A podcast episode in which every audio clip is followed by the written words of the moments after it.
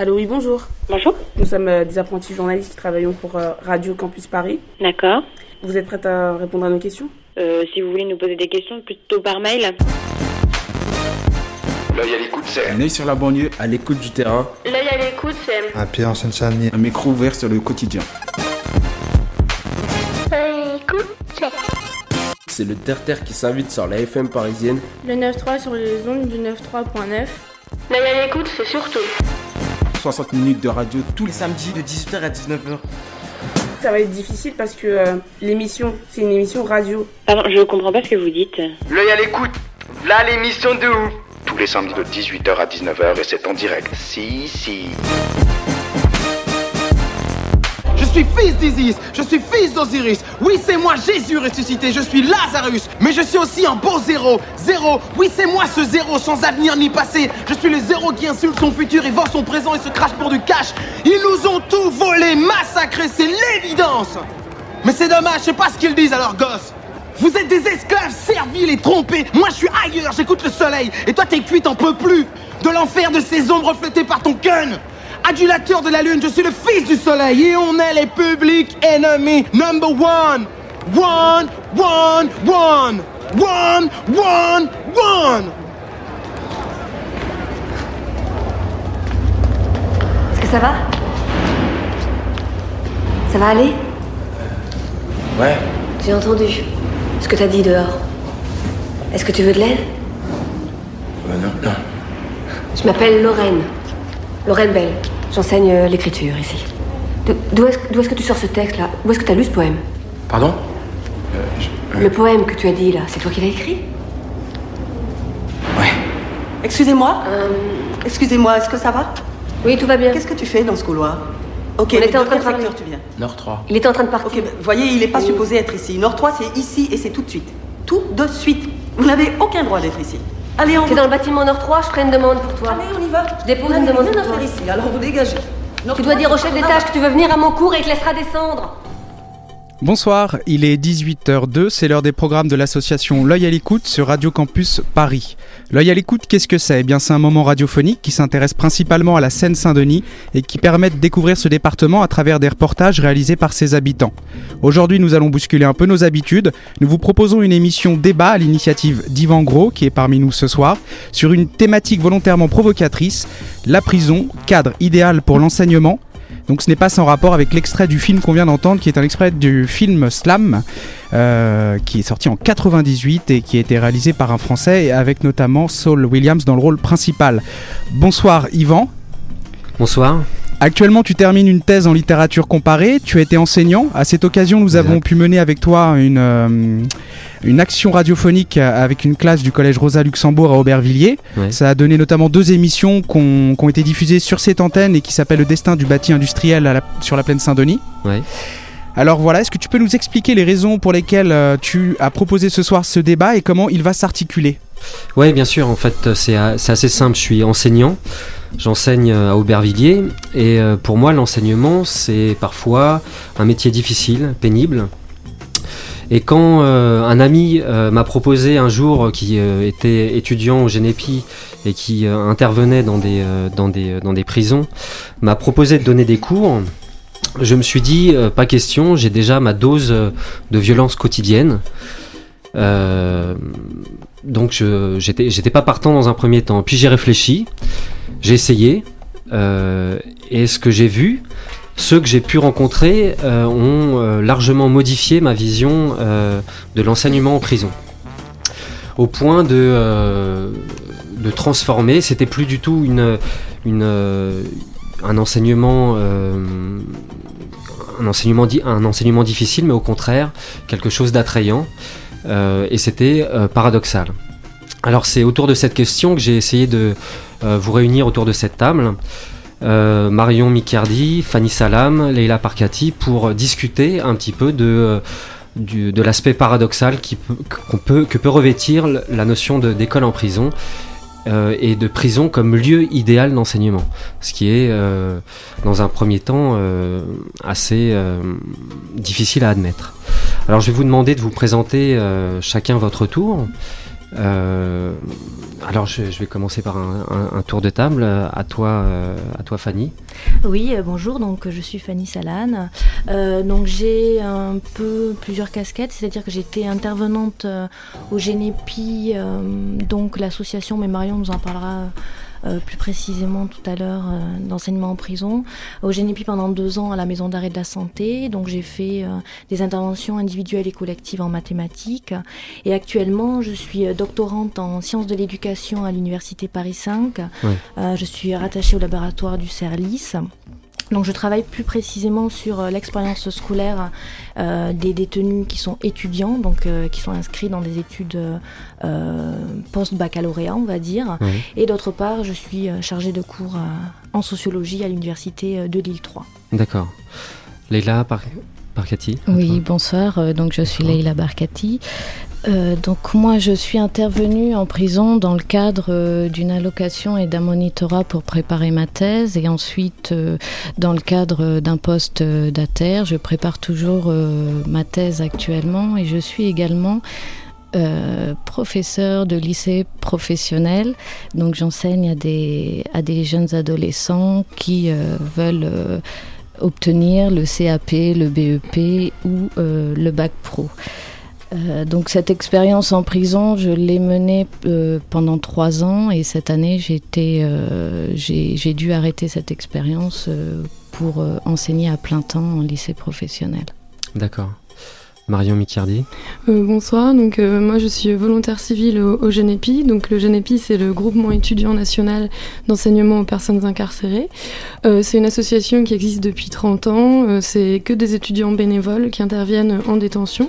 L'objet social c'est œuvrer en faveur de la réinsertion sociale des personnes incarcérées. Ouais. Donc chaque semaine on va en détention pour donner soit des cours de soutien scolaire, soit mener des activités socioculturelles.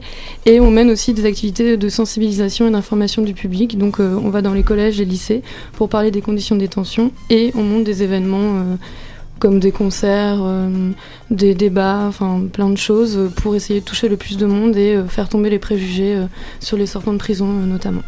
D'accord. À la fin de l'émission, d'ailleurs, tu vas pouvoir euh, dire ou expliquer comment on Mhm. fait pour te, pour, pour te rejoindre s'il y a des étudiants qui sont tentés par, euh, par, euh, par cette expérience-là d'enseignement en prison. Donc, toutes les trois, vous avez euh, un angle d'approche différent et c'est pour ça que je vous, ai, euh, je vous ai fait venir pour discuter un petit peu de cette, de cette question de l'école en prison et d'essayer d'un petit peu de résoudre, de résoudre cette question.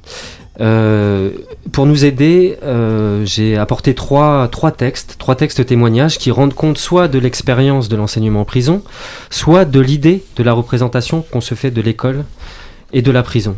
Le premier texte que, euh, qui, qui m'a intéressé et qui, euh, euh, qui rendait compte de cette expérience-là est un extrait de Voyage vers l'enfer de Mourad Benchelali. Il, est, il a été publié récemment, en 2006, aux éditions Lafon. Euh, c'est un texte euh, autobiographique. Mourad Benchelali, après avoir passé quelques mois malgré lui dans un camp d'entraînement d'Al-Qaïda en Afghanistan, est arrêté emprisonné au camp de Guantanamo, puis rapatrié à la maison d'arrêt de Fleury-Mérogis. Et là, après l'enfer, il découvre le bonheur. Le premier bonheur, c'est l'école. Je m'inscris à tous les cours et je les suis avec une voracité que j'aurais peut-être euh, mieux fait d'avoir à l'école quand elle était gratuite et obligatoire. Mais enfin, il n'est jamais trop tard. Je suis les maths, le français, l'histoire géo, l'anglais, l'informatique toute la semaine. Des classes de 5 ou 6. Un luxe inconnu dans l'éducation nationale, je crois. Avec des profs qui ne sont pas là pour passer le temps. De vrais profs, avec une motivation et une générosité qui m'impressionnent et me donnent envie d'aller plus loin. Florence, notre prof de notre prof d'anglais, me donne l'amour de la langue. Ses cours sont vivants. Elle alterne les séances un peu arides, de la grammaire par exemple, avec la conversation. On discute de tout, en anglais et même en français. Elle nous offre des petites choses de la vie extérieure, nous apporte par exemple un gâteau aux carottes que nous partageons en cours. Cette atmosphère sérieuse, studieuse, mais où en même temps on peut plaisanter sans crainte, me convient particulièrement bien. J'ai l'impression que mon vocabulaire s'élargit, et surtout que mon esprit s'ouvre à des choses nouvelles. Quant à Franz, notre prof d'histoire, je suis épaté par son érudition, par sa façon de passer d'un épisode historique lointain à une des questions d'actualité, en essayant de nous faire envisager un problème dans son contexte historique, dans la durée. Il me donne le sens de la perspective, me fait entrer dans le monde de la complexité. Avec lui non plus, pas de préjugés, pas de tabous. Nous parlons de tout. De Guantanamo, de l'état d'esprit de l'administration Bush, des néoconservateurs, de l'histoire de l'islam, de l'islamisme en France et dans le monde. Il n'y a pas de voile sur la connaissance et je sors de ces cours l'esprit stimulé, réveillé, avec l'envie d'en savoir encore plus pour comprendre encore mieux. Voilà donc euh, ce témoignage assez étonnant d'un enseignement dans la, prison de Fleury-Mérogis. Euh, imaginez si euh, tous les étudiants ou les élèves de l'éducation nationale réagissaient comme ça quand ils, arrivaient en classe. Il n'y aurait pas besoin de réformer l'éducation nationale. Ce serait un grand bouleversement. Or, c'est pas exactement comme ça que ça se passe.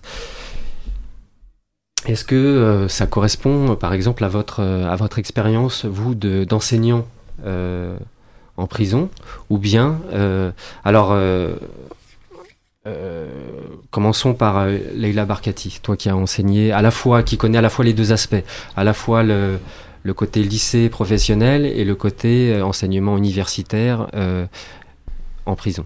Alors, euh, c'est vrai que par rapport à ce texte, euh, le professeur d'histoire qui s'appelle Franz, euh, je retrouve un peu dans, dans la description de, du détenu ce que, ce que les détenus ont pu me, ont pu me renvoyer comme image.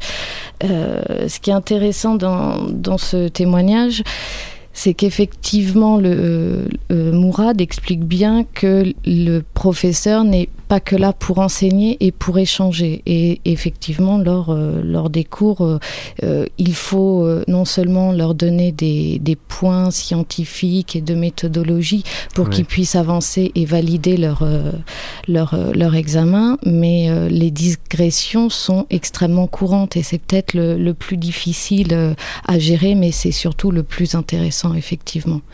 Et par rapport aux, aux, élèves que je peux avoir en lycée professionnel, euh, cette dimension de partage n'est quand même pas aussi présente. Ce sont quand même des adolescents qui sont de toute façon euh, extrêmement sur la défensive, avec un esprit très très critique sur ce que peut être le monde, euh, etc. Donc, euh, donc cette dimension d'échange est peut-être plus violente et, et, moins réfléchie, moins intellectualisée. Donc ça veut dire que c'est vraiment deux enseignements très contrastés. Ah. Dans un cas, c'est c'est euh, parfois il y a de l'hostilité quand tu enseignes dans le lycée professionnel, alors qu'en prison c'est pas du tout euh, ce dont tu as pu te rendre compte.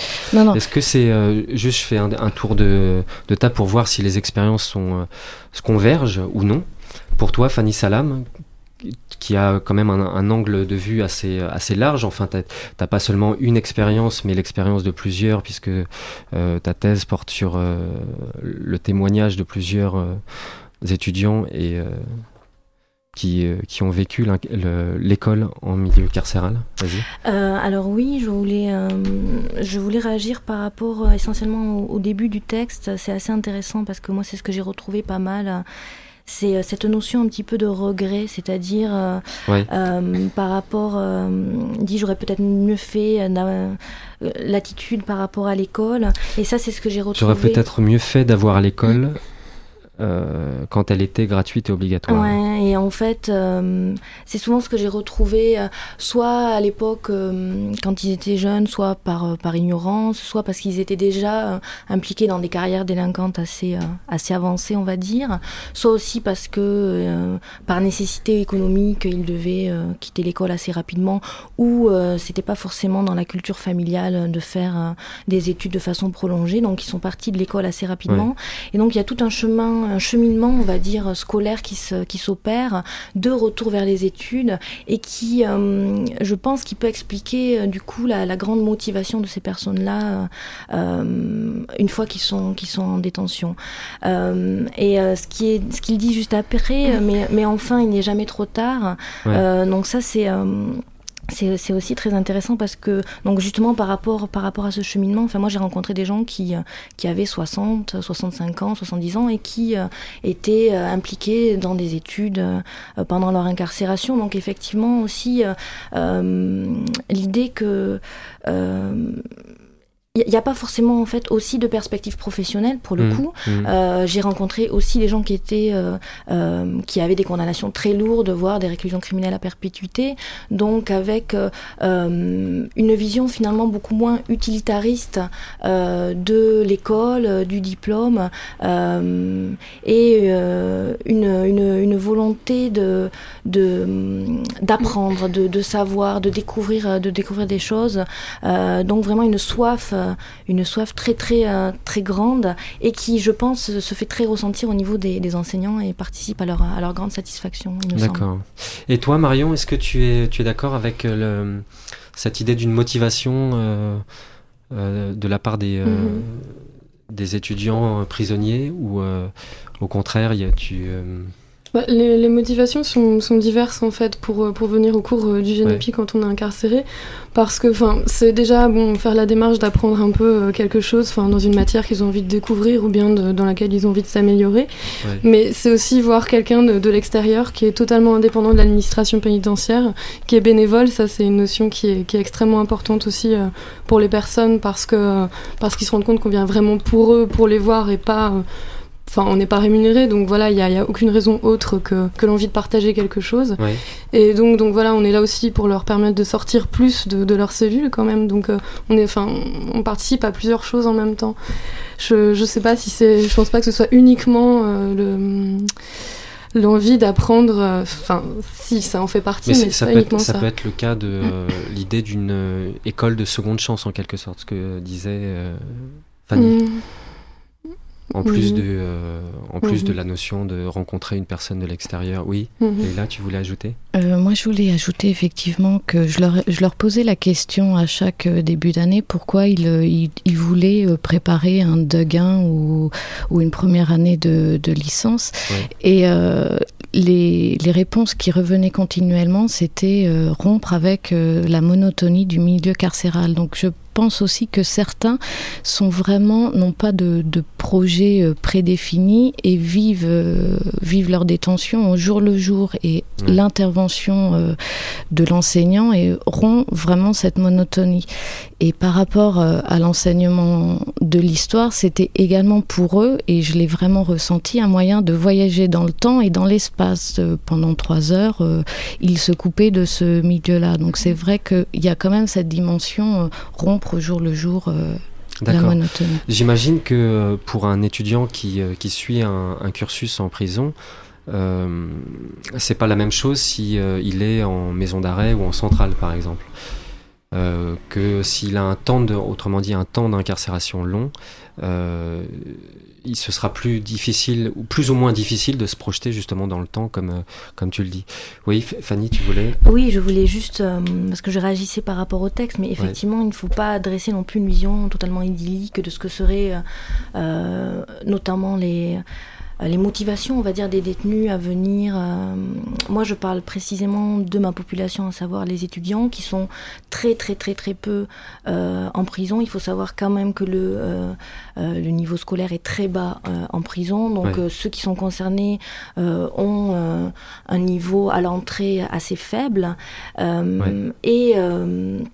Euh, et donc, euh, donc, euh, ce que j'ai pu dire, ça concerne une toute petite population. Donc, ce que je voudrais dire, c'est que une des motivations aussi, il ne faut pas se le cacher, c'est d'avoir des réductions de peine, euh, parce que c'est quelque chose qui est bien vu Oui. euh, de la part du juge, euh, d'avoir des activités et, on a- et notamment de faire des activités d'enseignement, euh, de- d'être inscrit au GNEPI, de faire des activités d'enseignement, de travailler, etc., etc. D'accord. Donc c'est autant de raisons qui font que le l'enseignement en prison peut être euh, un cadre idéal puisque euh, il y a une motivation qui est euh, qui est multiple.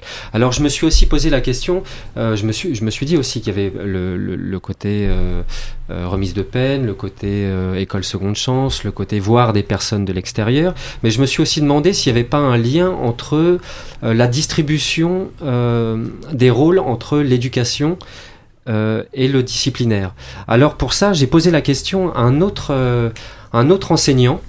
euh, qui n'est pas là aujourd'hui, qui n'a pas pu venir, mais donc j'ai fait un entretien avant et euh, je, vais, euh, je vais vous le faire écouter, qui lui a une expérience un peu particulière puisque il a été directeur pendant longtemps d'école en prison et qu'il a eu affaire à des mineurs. Et que même pour des mineurs euh, eh ben il pouvait aussi partager ce même euh, cette même sensation à savoir que euh, le les conditions d'enseignement étaient euh, étaient peut-être meilleures à l'intérieur d'une prison qu'à l'extérieur. Voilà je, vous laisse écouter cet entretien. L'école, même en prison, c'est-à-dire même en non libre, eh bien c'est une porte de liberté, c'est une forme de liberté avec son image, avec euh, ce qu'on peut même euh, euh, y trouver ou ne pas y trouver du reste. Mais en tout cas que le, non libre, il était avant, et, c'est là que c'est intéressant, c'est que le fait d'être en prison et le fait d'être allé à l'école, eh ben peut-être l'a rendu plus libre. Je dis pas l'a rendu libre, mais que l'école l'a rendu lui a donné l'envie, ou en tout cas lui a donné l'idée d'être libre, ou l'envie d'être libre. Donc le, cadre disciplinaire est pas euh, incompatible avec euh, une, euh, possible libération ou une possible émancipation par le... Il y a des détenus qui se, qui se rendent compte de l'opportunité extraordinaire de l'école à ce moment-là, puisque, euh, il y a une prise de conscience, mais, mais et l'école finalement ne serait que l'élément déclencheur, ou en tout cas un vecteur euh, euh, de quelque chose qui était latent, quelque chose qui ne demandait qu'à éclater, ou en tout cas qu'à s'ouvrir et à s'exprimer. Cette envie de liberté, cette réflexion sur la liberté, euh, qui est liée à l'apprentissage et, finalement à, la euh, au bouleversement, pardon, au bouleversement complexe que peut apporter l'idée d'apprendre et l'acte d'apprendre en tout cas. Je me demande si euh, le fait d'être en prison, le fait que il y ait une séparation assez nette finalement de de, de, de ce qu'est la discipline et de ce qu'est l'éducation parce qu'elles elles sont euh, disons incarnées par des personnes différentes. Par exemple, le- enfin les surveillants se chargent de faire la discipline, Le- l'enseignant c'est pas du tout son travail. Alors qu'à l'extérieur, inversement, bah, on se retrouve dans des établissements où il y a des enseignants qui, sont, qui ont le double rôle. Et je me demande s'il n'y a pas un lien peut-être avec les propositions même que euh, certains hommes politiques ont pu faire, à savoir de mettre deux adultes dans une classe, un qui serait à qui la, discipline serait euh, euh, attribuée, et puis euh, de l'autre euh, l'éducatif. Moi j'y crois pas. Euh, Il y a un mot qui m'intéresse, c'est discipline. Finalement, qu'est-ce que c'est que le français? C'est une discipline. On parle bien de discipline à l'école. Hein, le prof qui, fait de l'anglais, il a bien une discipline. Qu'est-ce que c'est que cette discipline Il ne faut pas confondre autoritarisme et autorité. L'idée de, discipline, euh, elle est totalement, comment dirais-je, euh, partie prenante euh, euh, de l'activité d'apprentissage. Euh, il y a euh, euh, à la fois euh, une prise en compte presque naturelle et une acceptation presque naturelle d'un comportement, d'un respect d'une certaine règle, quand on connaît euh, l'objectif de ce que l'on veut atteindre et quand on connaît les étapes par lesquelles on doit passer et quand on connaît le rythme de ces étapes, quand on sait qu'il y a des moments où ce sera difficile mais que ça va durer un certain temps et que le prof lui va apporter des outils pour faciliter le passage de ces étapes, pour franchir ces obstacles qui sont parfois des obstacles terrifiants par rapport à celui qui est en difficulté d'apprendre. Et là, je parle de discipline de comportement, d'acceptation, euh, du respect du vocabulaire, du respect de l'autre, et d'une mise au travail parfois très contraignante et pas toujours habituelle de, de- de- des, détenus qui n'ont pas toujours une habitude scolaire. Il n'y a pas besoin d'un médiateur supplémentaire dans la classe. Je dis pas que c'est facile. Je dis que ça s'apprend. Ouais, alors donc, euh, il s'agissait d'Yves Sultan qui réagissait à ma question, à savoir si est-ce qu'on pouvait euh, expliquer le fait que le cadre d'enseignement euh, en prison puisse être un cadre, euh, idéal. Lui répondait que on ne pouvait pas exactement séparer euh, le disciplinaire de l'éducatif parce que précisément la fonction même du, prof impliquait qu'il y ait une forme d'incarnation de l'autorité. Et donc que le, les projets politiques qui vi- viseraient à mettre deux enseignants, par exemple, dans une classe, l'un qui serait susceptible d'avoir le rôle euh, de l'enseignant et puis l'autre euh, de, de la discipline, bah, ça marcherait pas, pour cette raison-là. Euh, donc Yves Sultan, c'était un enseignant spécialisé qui a été directeur d'école en prison à Villepinte et puis à Choconin Hameau aussi. Voilà comment euh, vous, euh, vous comprenez, vous, euh, ce rapport entre discipline d'un côté éducation de l'autre? Est-ce que vous le, rencontrez? Est-ce que c'est quelque chose dont les, étudiants se plaignent ou au contraire, c'est quelque chose que les étudiants reconnaissent à l'intérieur de la, figure du, professeur ou pas? Euh, Leïla, qu'est-ce que tu... Euh, concernant les, Ouais. les détenus euh, donc, euh, qui euh, suivent euh, un cursus euh, universitaire, euh, ce, qui est, ce que j'ai remarqué, c'est que l'obtention du diplôme n'est pas un objectif. Ouais. Donc n'est- c'est est, un objectif dans l'absolu, mais c'est surtout suivre les cours euh, à chaque séance et être présent à chaque séance. Ce qu'on ne retrouve pas, bien sûr, euh, avec les adolescents qui préparent euh, BEP, CAP. Et effectivement, cette pression du diplôme les met automatiquement en, porte-à-faux face à l'enseignant et ils se mettent dans une position effectivement de, conflit avec l'enseignant de lycée professionnel, ce qu'il n'y a pas du tout en prison. Vraiment, c'est en prison, les, les problèmes d'autorité n'existent pas et ils s'autorégulent de toute façon entre eux. Donc, euh, Les problèmes d'autorité n'existent pas. Fanny Salam, tu es d'accord avec, euh, l'idée- avec cette idée? Euh, alors là, moi, j'aurais un petit peu de difficulté à, à réagir parce que ce que je tiens quand même à souligner, c'est que les étudiants euh, que j'ai rencontrés, les étudiants en prison, euh, ce qu'il faut bien dire, c'est qu'ils sont euh, vraiment très seuls face euh, à leurs cours. C'est-à-dire que euh, la, la section des étudiants empêchés est une structure totalement unique en France Ouais. et qu'il ne touche que très peu de détenus Ouais. étudiants. Ouais. Euh, donc euh, Paris n'est pas la France et tous les autres étudiants qui sont euh, ailleurs euh, sont, comme m'a dit un des étudiants que j'ai rencontrés, avec leur professeur, monsieur le magnétophone. Donc du coup, ça... euh, on passe à côté de ces histoires de discipline. euh, ce que je pense Oui. qu'ils aimeraient bien avoir, vu, vu qu'ils ont des difficultés euh, de cette, du fait de cette absence.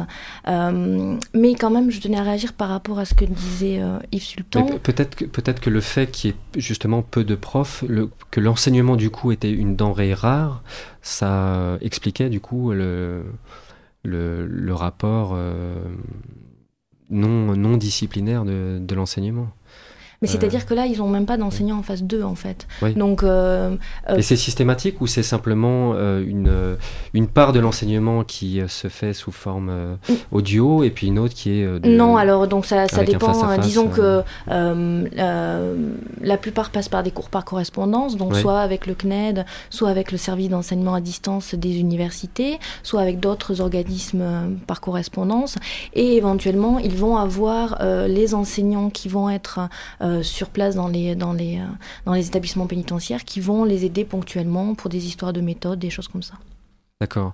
Marion, est-ce que tu, euh, tu es d'accord avec, euh, avec l'idée bon, qu'il n'y a, euh, a pas d'autorité finalement, où la question Mhm. de l'autorité ne se pose pas pour euh, un enseignant euh, en, en Bah, je pense qu'elle se pose Ouais. d'autant plus euh, pas pour les étudiants euh, du Genepi parce qu'on Ouais. n'est pas là pour, euh, pour prendre la place des professeurs ou des enseignants. On Ouais, est vraiment là en tant qu'étudiants. on essaie d'apporter ce qu'on sait, mais on est plus là pour échanger quand même. Donc on n'a pas du tout un rapport enfin, de discipline. on n'en a absolument pas. Quoi. Donc c'est vraiment pas le, le but de, toute façon. Et on est, enfin voilà, on n'est vraiment pas là pour remplacer les enseignants. On est là pour apporter autre chose. Oui, Leïla, tu voulais Euh, réagir Je voulais réagir par une petite anecdote. Euh, c'est vrai que de toute façon, les- étudiants, euh, moi j'ai eu le sentiment qu'ils me protégeaient dans le milieu carcéral. Ouais. Lors d'une sortie dans le couloir, certains, certains détenus frappaient à la porte et face à mon air surpris, les étudiants étaient là en train de m'expliquer c'est rien, c'est juste qu'ils changent de. Ils vont au repas ou ils vont, euh, ils vont en promenade. Donc j'ai vraiment senti aussi ce sentiment de on protège l'intervenant extérieur, on protège. euh, D'accord, hein, c'est comme si les rôles pour le coup étaient euh, inversés euh, euh, dans ce cas de figure. Alors je vous propose de, euh, pour peut-être nuancer un petit peu cette vision idyllique de l'enseignement en prison, un extrait de, euh, des carnets de prison. euh, qui est un, recueil de, de, témoignages, mais aussi de, de reportages, de textes et de dessins de Noël Ehrenschmidt. Ça a été publié en 97 euh, chez Albin Michel. Et c'est un extrait où elle présente euh, un cours d'alphabétisation, le cours d'alphabétisation de Madame Julien, qui est formatrice bénévole à la maison d'arrêt du Val d'Oise à Ony. Il est euh, jeudi, on est, il est 9h et c'est jeudi matin. Elle décrit la scène su- suivante. 9h30, Ahmed arrive. Tunisien né en France, élevé dans la rue, il connaît toutes les bandes, mineures ou majeures. Malgré sa petite taille et sa silhouette poupine, il est respecté, il est du milieu. Très intelligent, après une scolarité chaotique, il ne sait ni lire ni écrire. Il baille, il a visiblement mal dormi ou pas dormi. Madame Julien ouvre un livre, Conte berbère de Kabylie. Je voudrais que tu cherches les noms propres, ceux qui ont une majuscule. Je voudrais qu'on fasse un résumé. Non. Bon, cherchons les noms propres seulement. D'accord. Les yeux gonflés de sommeil, le gosse ne dit plus rien. Madame Julien lit. En cours de route, les serviteurs du roi avaient trouvé des présents si abondants, si précieux, qu'ils en avaient prélevé une partie pour eux-mêmes. Madame Julien commente. Tiens, ils vont se retrouver à Oni, cela. Ahmed sourit. Il se détend. Il écoute l'histoire. Il va se sauver. À mon avis, t'as pas tort. Donc là, on a un, un extrait, de, un exemple possible de, de, face à face entre une enseignante, donc formatrice bénévole et qui fait des cours d'alphabétisation, avec un jeune mineur. Alors là, cette fois, les configurations sont très différentes. D'abord, c'est euh, euh, un cours euh, individuel, et d'autre part, c'est un enfant qui ne mineur. Voilà. Alors, est-ce que cette, configuration, on, voit tout de suite qu'elle est, elle est un petit peu différente, elle n'est pas aussi euh, que tout à l'heure. Il commence par dire non à la proposition de, lecture de, la formatrice. Euh, et elle réagit euh, un peu à sa manière. Qu'est-ce que vous pensez de sa façon de réagir et d'aborder le problème de, euh, et le, refus, le premier refus de, cet adolescent? Fanny moi, moi des enseignants que j'ai rencontrés, je pense que vraiment la, la chose la plus importante pour eux, c'était d'être toujours, euh, de réagir à l'imprévu. C'est-à-dire que vraiment, euh, la caractéristique commune qui est ressortie, c'est que un cours ne se passait jamais comme ils l'avaient prévu. Euh, le contenu n'allait pas forcément être, ce qu'ils avaient prévu comme contenu n'allait pas forcément être ce qu'ils allaient transmettre. Ouais. Donc il faut toujours être prêt aux digressions.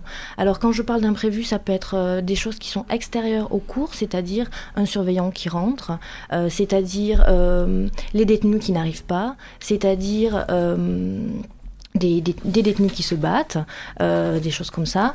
Et après, euh, ce que disait Leïla tout à l'heure, c'est-à-dire aussi par rapport au sujet, euh, de suite on part sur d'autres choses, on réagit par rapport, par rapport à, à, à des débats de société actuels, etc. Donc vraiment être toujours dans l'acceptation de ça et aussi, je pense, faire le deuil peut-être au départ de je vais faire un cours qui va être cadré comme ci, comme ça, comme je l'ai prévu, et finalement à la fin se rendre compte que ben non, ça s'est passé autrement. D'accord. Donc ça suppose qu'il y ait une méthodologie propre à l'enseignement en prison alors. Euh, Qu'est-ce que tu en penses Marion? Qu'est-ce que comment comment ça se passe quand euh, euh, vous accueillez des étudiants? Quelles, quelles sont les, les clés que vous leur donnez pour aborder le milieu carcéral? Est-ce que vous, le- vous leur dites faites comme comme comme vous voulez ou plutôt faut Mhm. faire attention parce que là c'est un milieu particulier, il faut employer des méthodes spécifiques? Bah, ce qu'on leur demande euh, surtout, c'est d'essayer de construire une sorte de projet pédagogique, sachant que c'est pas forcément évident parce que le- les personnes qu'on a en face de nous restent pas forcément longtemps, puisqu'on intervient beaucoup en maison d'arrêt et qu'il y a, y, a, y a beaucoup d'entrées et de sorties euh, de, personnes incarcérées. Euh, mais on, essaie quand même enfin, on leur dit d'essayer de s'adapter en tout cas au fait justement que ça, bouge beaucoup et dans tous les cas de, préparer un projet pédagogique, de, de savoir où ils vont et de montrer surtout aux personnes qu'ils ont en face d'eux qui savent où ils vont. Enfin, c'est important de, leur montrer qu'on est- qu'on n'est pas là comme ça euh, dans, le vague et que euh, que qu'on a vraiment un but et, et un projet. Donc voilà, enfin c'est surtout ça. Après, on leur demande de, de- enfin on leur dit qu'il faut être régulier, qu'il faut être là à chaque fois, qu'il faut être là à l'heure, qu'il faut Ouais. voilà. Mais Ouais, ça, on peut, Mm. on peut considérer que c'est valable pour tous les enseignants d'être là à l'heure et Oui, d'être mais là, c'est vraiment d'autant plus important qu'ils nous Ouais. attendent vraiment énormément et qu'on fait partie de leur semaine et que euh, qu'on est vraiment dans dans leur euh, dans leur emploi du temps quoi. Enfin, ils nous attendent. D'accord. Mm. Et, et, euh, est-ce qu'il y a une, des choses, des méthodes plus efficaces que d'autres Est-ce que vous avez fait l'expérience de, euh, par exemple à la fac, j'imagine que c'est très différent quand on se retrouve euh, euh, euh, dans une cellule ou enfin ou dans une cellule doublée, puisque c'est souvent comme ça que ça se passe, que dans un amphi. Euh, j'imagine qu'on s'adresse pas aux personnes de la même manière. Leïla.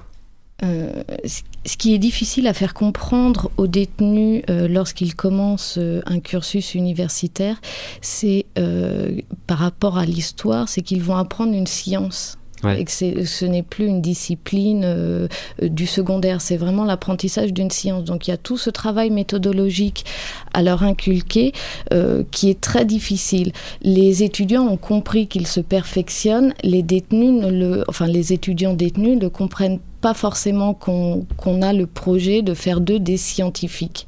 Et donc euh, particulièrement en histoire, où chacun a un avis sur l'histoire euh, de son pays d'origine, etc.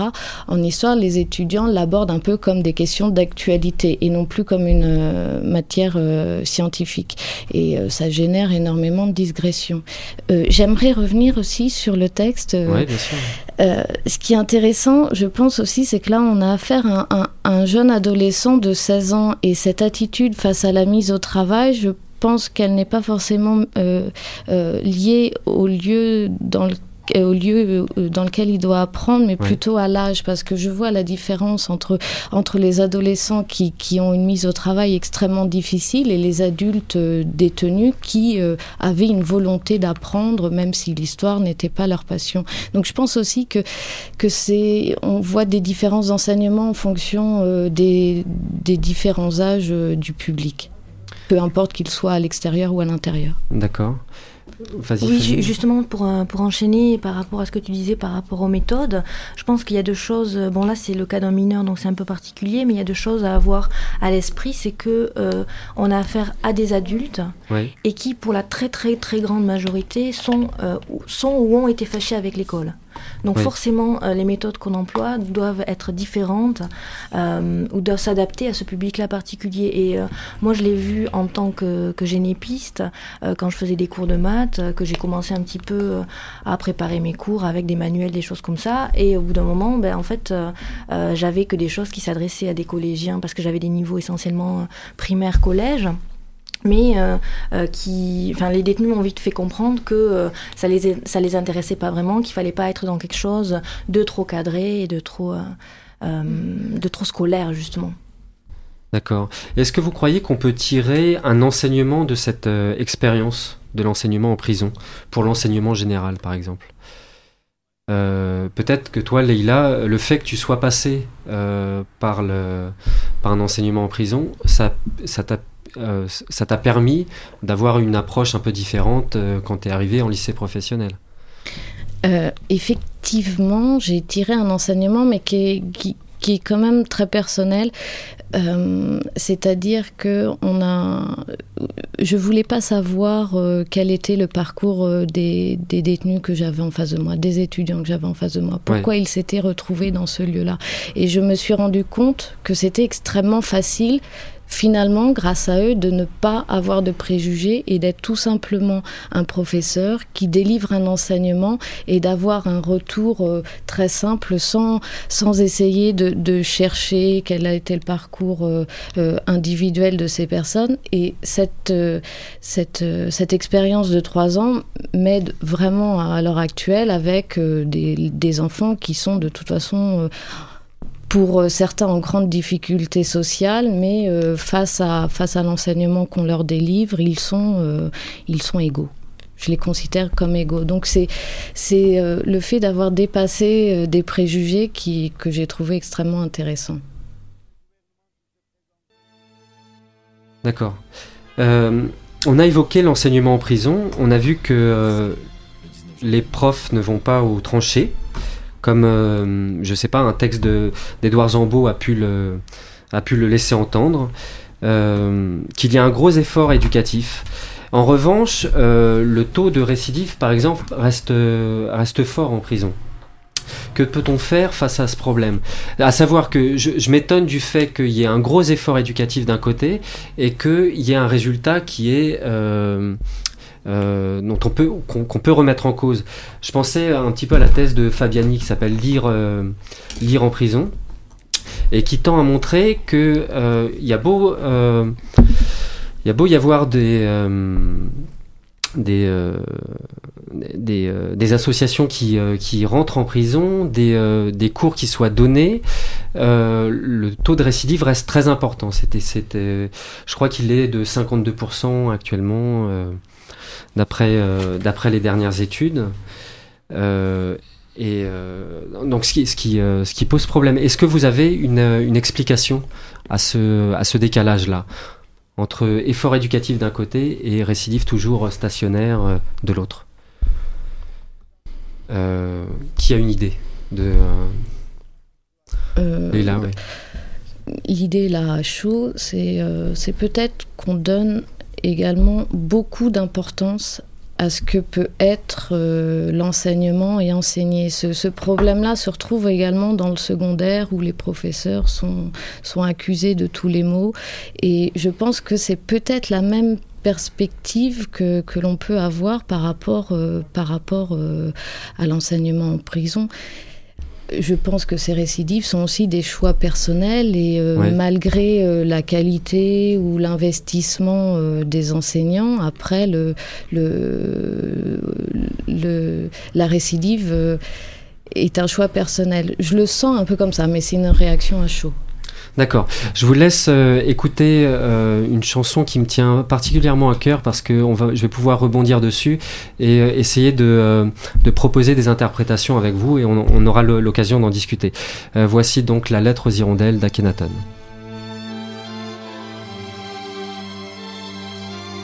Marseille, le 19 janvier 1994. Salut italienne.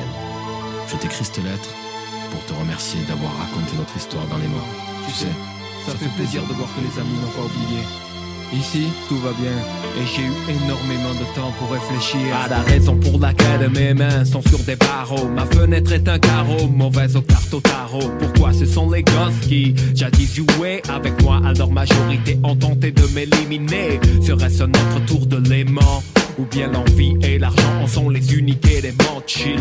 Raconte-moi comment vont les autres dehors. Ont-ils changé le plan en or ou en mort? Leur problème, vivre à 18 ans, arriver les poches pleines d'orgueil Mais sans un franc dedans, impressionner ces filles Avec une Golf ou un VR Qui veulent se faire niquer que par un 2, 3, 4, 5 R. Le quartier perd son âme, il troque avec la drogue. Les mômes n'ont que 16 ans et imposent la terreur dans les blocs. Pourtant les choses changent, des autres méthodes Être un à l'école n'est plus à la mode Par contre plus qu'avant, être une racaille, une canaille Sans lame frottée à l'ail, mais neuf et même grenaille Y a-t-il trop de corbeaux dans les cages d'escalier?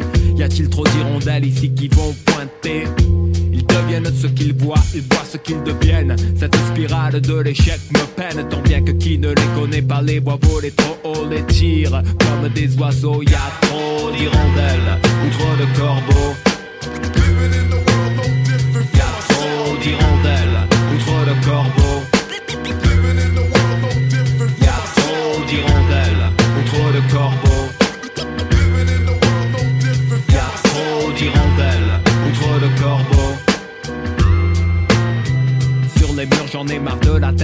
Je fume un peu de popo. Pense à la liberté chaque fois que passe le yo-yo. Écoute ça, hier midi, il est rentré. Ce genre de gamin qui joue les gros caïdos, c'est JDM. De peur qu'on ne les bute. Le soir dans leur cellule, ils pleuraient comme des putes. J'espère que ça leur passera l'envie de péter pour faire croire à leurs amis que la prison c'est cool. Et ils sont de bien mauvais exemples pour des enfants, des corbeaux tristes dehors, dedans, est leur place En tous les cas, pas parmi nous, ils écoutent ta musique, ils boitent et jouent des fous. À côté de ça, j'ai rencontré un autre jeune que je connaissais déjà pour être un gars sérieux, sportif et bourré d'attitude. Il a changé d'attitude et vendu du shit pour payer ses études chill. On vit dans un pays d'hypocrite et plein d'enflés d'entrée, liberté, égalité si t'as du blé.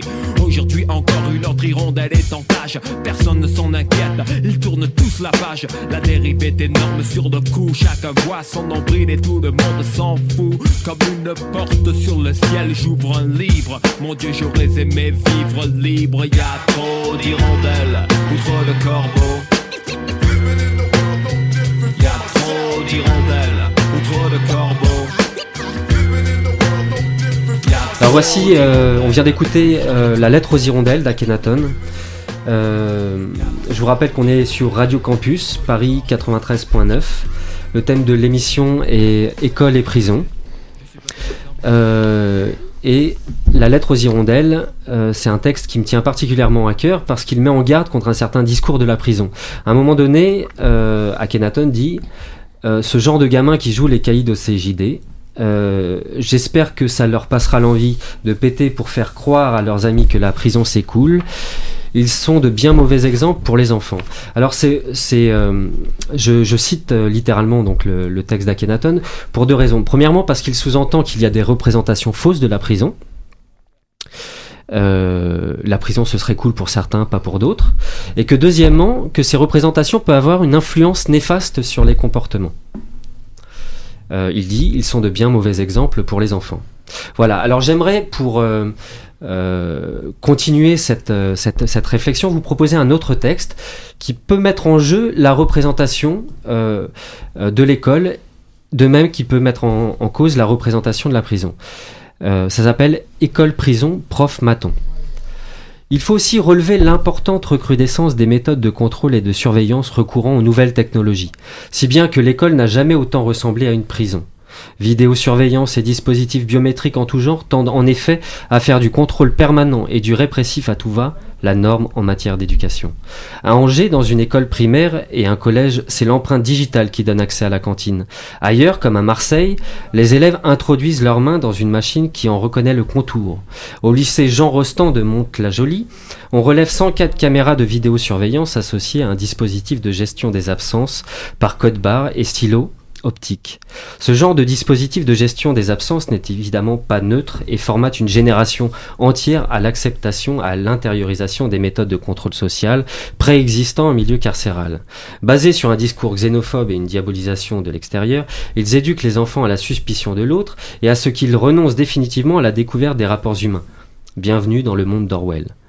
Gardons-nous de nous méprendre en considérant que ces exemples trop lointains ne sont que des réalités incertaines. Dans le Nord, la faculté de Lille 3 a été dotée l'année dernière d'un système de vidéosurveillance. Cette année, dans les lycées Montebello et Baggio, c'est une pointeuse que les élèves retardataires auront à faire dans le traitement de leur retard, étant enregistrée sur un fichier national qui subordonne les futures entrées dans les écoles nationales un pas de plus dans la progression des logiques policières à tous les niveaux de la société. Alors voici un extrait que j'ai euh, que j'ai pris dans un recueil de, textes qui s'appelle Même passage, même pas mal, produit par les Chemins de nulle part, euh, publié en octobre 2006 à Toulouse. Euh, c'est un texte qui pour moi euh, que j'ai trouvé particulièrement étonnant. Et d'autant plus étonnant que je l'ai mis évidemment à côté de- du premier que je vous ai lu, à savoir l'école en prison comme un, un bonheur, un, bon- un bonheur possible. Euh, c'est le monde à l'envers presque, et c'est euh, troublant. Euh, Est-ce que vous pensez, à votre avis, que ce rapprochement entre l'école et la prison puisse être légitime? Donc, je vous rappelle le titre, c'est La prison, c'est l'école. Euh, école prison, prof maton. Euh, Léla, toi qui enseignes en lycée professionnel, est-ce que justement toi qui as la possibilité de faire le, le lien entre euh, les deux univers, l'univers carcéral d'un côté euh, et l'éducation nationale de l'autre, euh, hors, euh, hors milieu carcéral? Alors donc je connaissais pas du tout ce texte et c'est vrai que lorsque tu l'as lu, ce texte me choque quand même un peu. Alors Ouais. effectivement, toute, toute, toutes les mesures que là, euh, l'auteur explique sont effectivement des mesures qui peuvent paraître euh, très, euh, très impressionnantes. Le fait est que ces mesures ne sont pas dans tous les lycées. Ouais. Et ou les collèges euh, de France, d'accord Ce sont des mesures ponctuelles. Et ensuite, Ouais. il ne faut pas oublier que dans ces lycées et ces collèges, il y a de plus en plus de violence. Et si des mesures sont prises, donc celles-là sont extrêmes, on est bien d'accord, mais si des mesures sont prises pour contrôler de plus en plus les élèves, c'est qu'à l'intérieur de ces établissements, il y a de la violence.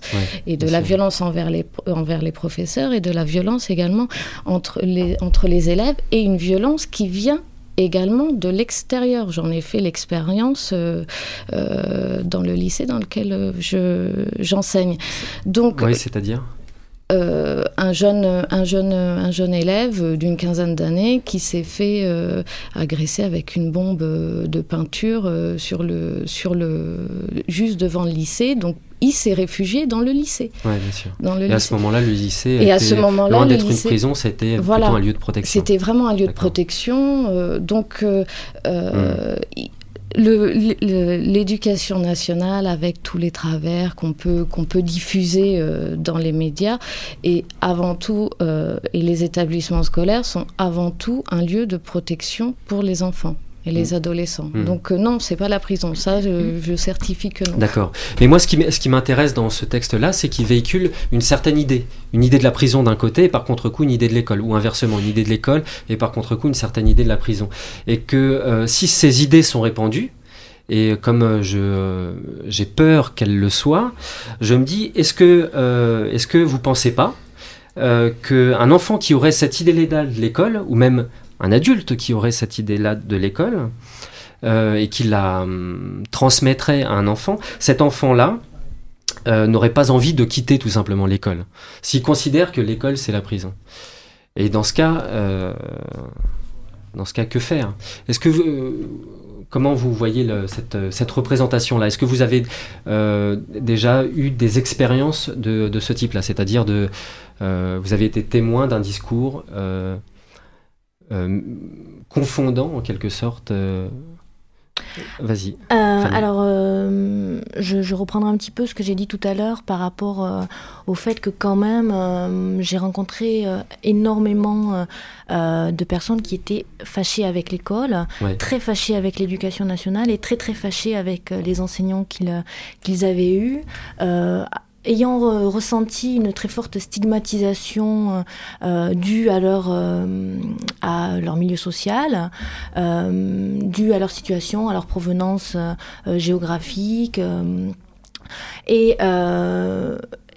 il faut qu'il y ait eu euh, tout un cheminement, toute une réflexion, et même parfois, euh, je ne dis pas que c'est euh, nécessaire, bien au contraire, euh, je veux pas qu'il y ait de confusion par rapport à mes propos, mais qu'il y ait eu une, un passage à l'acte, un, un- comment dire, quelque chose de très violent, pour qu'il y ait au bout d'un moment une réflexion sur soi, des rencontres avec des personnes, et notamment des enseignants, qui donnent une autre image de l'école, euh, qui les euh, réconcilie vraiment avec, avec l'enseignement pour qu'il y ait petit à petit un retour lent, euh, euh, très euh, fragile, mais qui se fait Ouais. vers, vers l'enseignement. Donc l'enjeu éducatif, il est bien là, dans la- le bouleversement de la représentation qu'ils peuvent avoir de l'école. Ils ont une vision très négative de l'école parce qu'ils en ont été en quelque sorte...